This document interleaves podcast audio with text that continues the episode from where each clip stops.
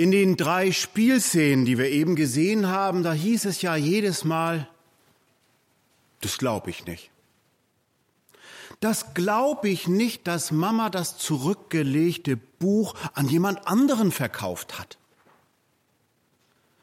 Das glaube ich nicht, dass wir im Lotto gewonnen haben sollen. Das glaube ich nicht, dass der Befund negativ ist. Dreimal das glaube ich nicht. Ich glaube das einfach nicht, weil das schlicht und ergreifend nicht mit meinen Vorstellungen übereinstimmt. Die Bilder in meinem Kopf, die sehen anders aus. Und das, was du mir da erzählst, das passt einfach nicht. Nein, das glaube ich nicht. Ebenso, und das ist die vierte Szene nun heute, die wird aber nicht gespielt, die müssen Sie sich gedanklich vorstellen. Ebenso geht es einer Grundschülerin. Einer Grundschülerin, die nach Hause kommt und aus ihrem Mund, da sprudeln die Worte nur so heraus. Die Mutter erkennt zunächst gar nicht, worum es geht. Als ihre Kleine sich dann aber ein wenig beruhigt hat, da wird deutlich, eine Mitschülerin hat ihr auf dem Schulhof erzählt, was Mann und Frau tun müssen, damit neun Monate später ein Baby geboren wird. Das Mädchen, das mag das aber einfach nicht glauben und fühlt sich von ihrer Freundin regelrecht auf den Arm genommen. Mama, das stimmt doch nicht, oder?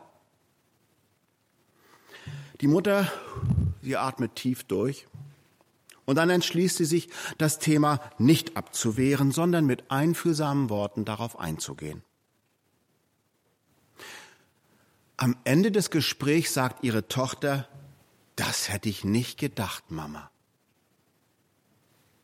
Die Freundin oder der Freundin, der Freundin hat das Mädchen nicht abgenommen, was diese ihr erzählt hat, der Mutter aber glaubt sie. Es kommt also auf das Vertrauen an. Nun zur Schilderung einer Begebenheit, die sich vor nicht ganz 2000 Jahren in Jerusalem zutrug. Sie ist uns in der Bibel beim Evangelisten Johannes überliefert. Der Tod ihres Meisters hat die Jünger Jesu völlig aus der Bahn geworfen. Am Ende der für sie alle bis dahin wohl großartigsten Zeit ihres Lebens. Sie haben beeindruckende Zeichen und Wunder gesehen. So gab es einmal eine Situation, als sie gemeinsam in einem Boot unterwegs waren. Und ein Sturm kam auf, der sie alle in große Gefahr brachte. Und Jesus, so heißt es in der Bibel, Jesus bedrohte den Wind und die Wogen des Wassers und sie legten sich und es entstand eine Stille. Ein anderes Mal gelang es einem der Jünger, zumindest für einen Augenblick es Jesus gleich zu tun. Und der, Jesus, der spazierte gerade über die Wasseroberfläche eines Sees und sank nicht ein. Und der Jünger zunächst auch nicht.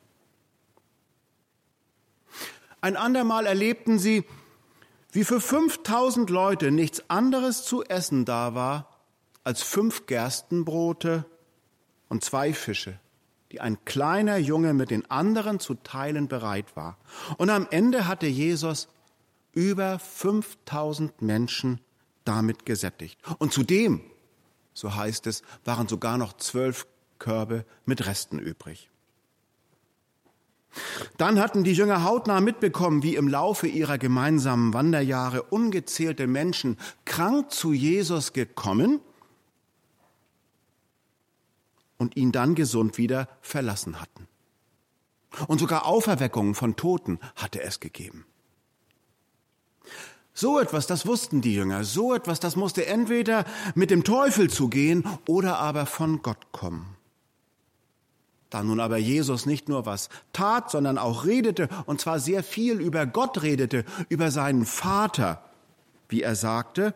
Dadurch war denen, die Jesus am besten kannten, sonnenklar, das hat mit dem Teufel rein gar nichts zu tun. Nein, die Jünger waren sich einig, dass sie in der Begegnung mit Jesus dem Himmel sehr, sehr nahe waren. Und das sagte Jesus dann ja auch selbst. Das Himmelreich ist nahe herbeigekommen. Es herrschte so etwas wie eine Pionierstimmung unter den Begleitern Jesu. Und überhaupt war ein Ruck durch das Land gegangen. Die Taten und Worte dieses Zimmermanns aus Nazareth, die hatten bei vielen Menschen ein, ein Feuer der Hoffnung entflammt. Man erwartete wieder etwas von Gott. Er hatte ihnen jetzt ja einen Boten des Himmels geschickt. Doch dann doch dann wurde dieser Jesus von der römischen Besatzungsmacht hingerichtet. Und alles ging rasend schnell. Festnahme, Verhör, Folter, Kreuzigung, alles innerhalb etwa eines halben Tages. Können wir uns vorstellen, was das mit den Jüngern gemacht hat?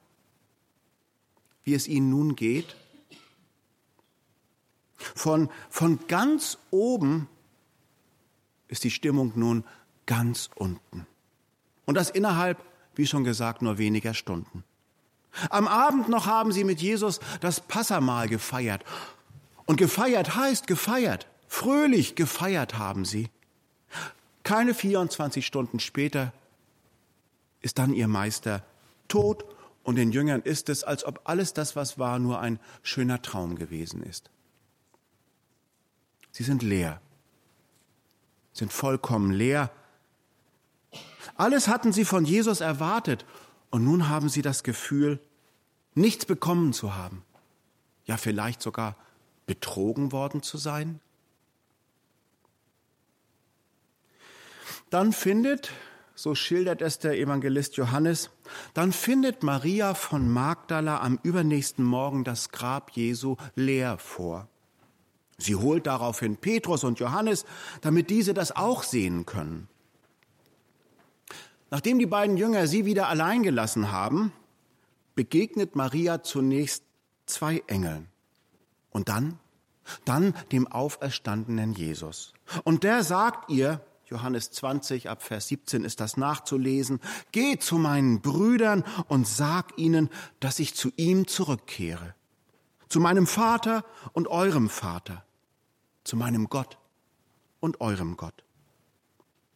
Da ging Maria aus Magdala zu den Jüngern zurück.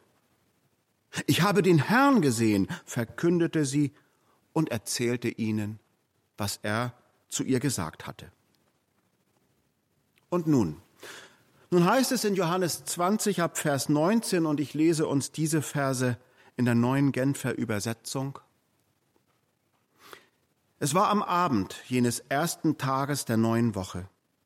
Die Jünger hatten solche Angst vor den Juden, dass sie die Türen des Raumes, in dem sie beisammen waren, verschlossen hielten. Mit einem Mal kam Jesus, trat in ihre Mitte und grüßte sie mit den Worten Friede sei mit euch. Dann zeigte er ihnen seine Hände und seine Seite. Als die Jünger den Herrn sahen, wurden sie froh. Friede sei mit euch, sagte Jesus noch einmal zu ihnen. Wie der Vater mich gesandt hat, so sende ich jetzt euch. Und er hauchte sie an und sagte, empfangt den Heiligen Geist. Wem ihr die Sünden vergebt, dem sind sie vergeben. Wem ihr sie nicht vergebt, dem sind sie nicht vergeben. Thomas, auch Didymus genannt, einer der zwölf, war nicht dabei gewesen, als Jesus zu den Jüngern gekommen war. Die anderen erzählten ihm, wir haben den Herrn gesehen. Thomas erwiderte, erst muss ich seine von den Nägeln durchbohrten Hände sehen, ich muss meinen Finger auf die durchbohrten Stellen und meine Hand in seine durchbohrte Seite legen. Vorher glaube ich es nicht. Acht Tage später waren die Jünger wieder zusammen. Diesmal war auch Thomas dabei. Mit einem Mal kam Jesus, obwohl die Türen verschlossen waren, zu ihnen herein. Er trat in ihre Mitte und grüßte sie mit den Worten Friede sei mit euch. Dann wandte er sich Thomas zu. Leg deinen Finger auf diese Stelle hier und sieh dir meine Hände an, forderte er ihn auf.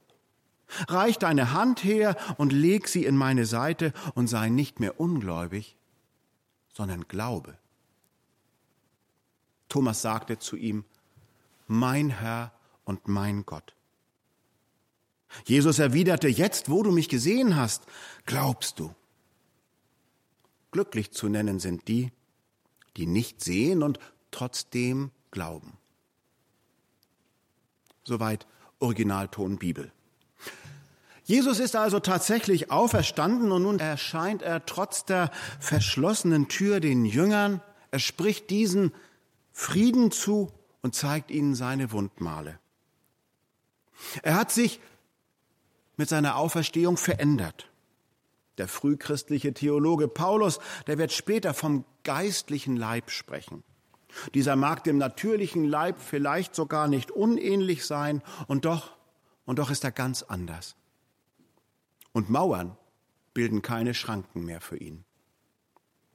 Dieser veränderte Jesus, der auf dem Weg dorthin zurück ist, wo das Baby in der Krippe einst herkam, nämlich auf dem Weg zurück in die himmlische Welt Gottes, dieser Jesus macht nun seine eben noch mutlosen und verängstigten Jünger zu Boten des Himmels in der irdischen Welt.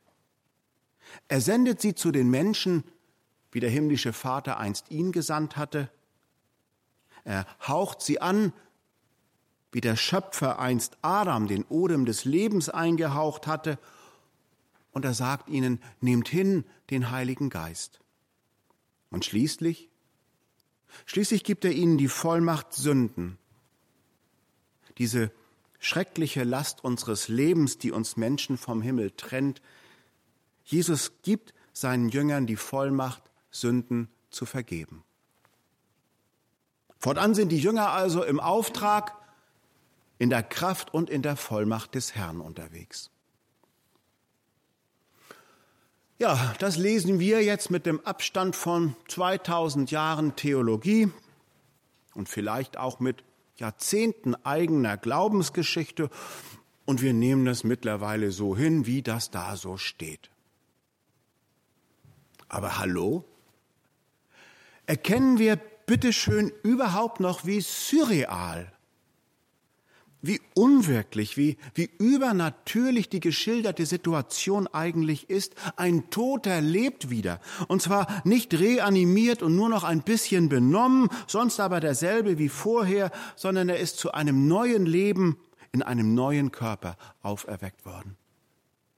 Das ist ja mindestens so unglaublich wie das, worum es in unseren Spielszenen vor der Predigt jeweils ging.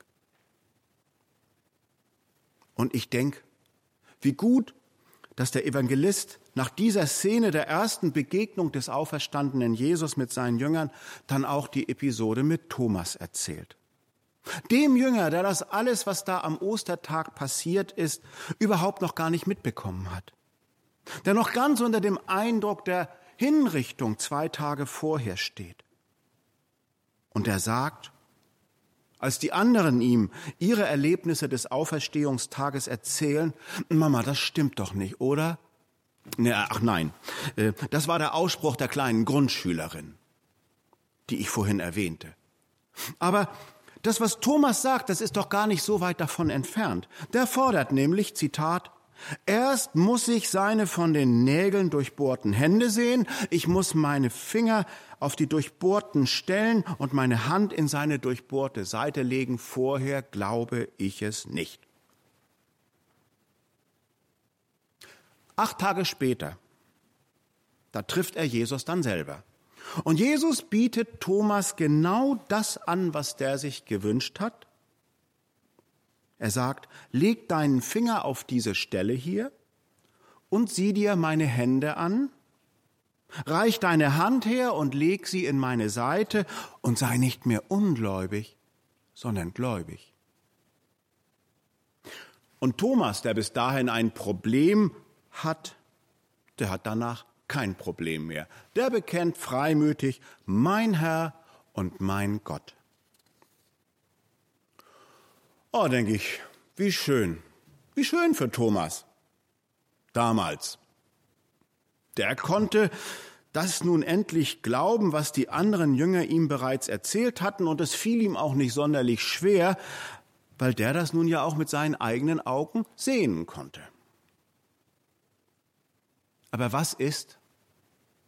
Was ist, wenn man etwas glauben muss, das man nicht selbst sehen kann?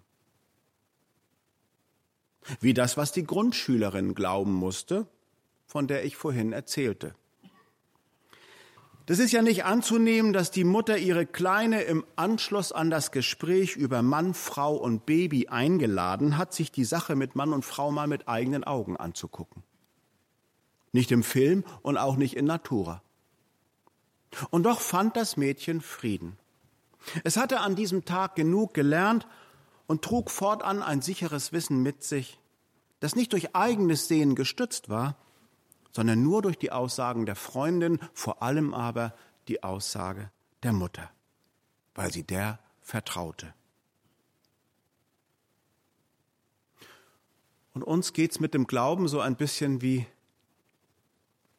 der Grundschülerin, mit dem, was die glauben musste. Wir sind heute nicht mehr in der Lage des Thomas. Thomas konnte seinen Finger in die Wunden Jesu legen. Für uns gilt das, was Jesus ihm schon mit dem Blick auf jene Zeit sagte, wo er nicht mehr sichtbar in dieser Welt weilen würde, nämlich glücklich zu nennen sind die, die nicht sehen und trotzdem glauben.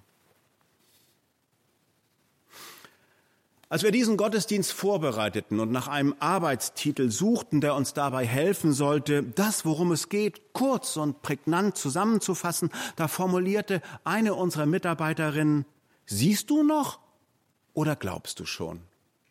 Siehst du noch oder glaubst du schon? An Jesus glauben heißt in unserer Zeit vor seiner Wiederkunft in diese Welt niemals Jesus sehen.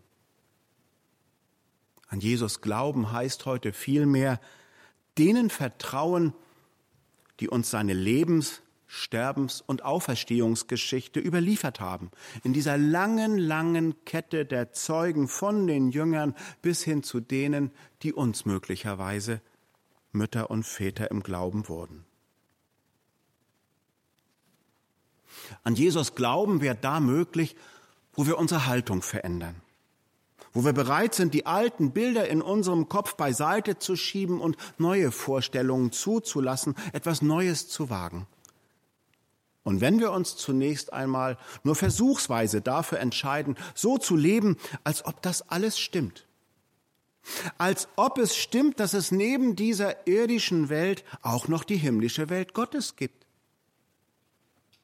Und dass die himmlische Welt Gottes sogar die eigentliche Welt ist, die bleibende Welt. Und dass Jesus tatsächlich die Tür geöffnet hat, durch die auch uns der Zugang zum Himmel möglich ist. Und dass das Leben mit Jesus der Weg ist, der zum Himmel führt. Und dass sich bei dem, bei derjenigen alles ändert, die danach fragen, wie sie Jesus, wie sie Gott mit ihrem Leben ganz in der Spur der Jünger, die im Auftrag des Herrn unterwegs waren, wie sie Gott mit ihrem Leben dienen können. Wer sich auf diesen Versuch einlässt, der wird erleben, dass das, was wie ein Spiel erscheinen mag, die Wahrheit ist. Gott wird sich nicht lumpen lassen und solches Vertrauen belohnen. Auch wenn die eigenen Augen, und da sind wir noch einmal bei der kleinen Grundschülerin, auch wenn die eigenen Augen das noch lange nicht sehen mögen, was das eigene Herz aber schon glaubt. Thomas glaubte und bekannte mit Blick auf Jesus, mein Herr und mein Gott. Und Jesus sagte daraufhin, glücklich zu nennen sind die, die nicht sehen und trotzdem glauben. Und so frage ich nun Sie, siehst du noch oder glaubst du schon? Amen.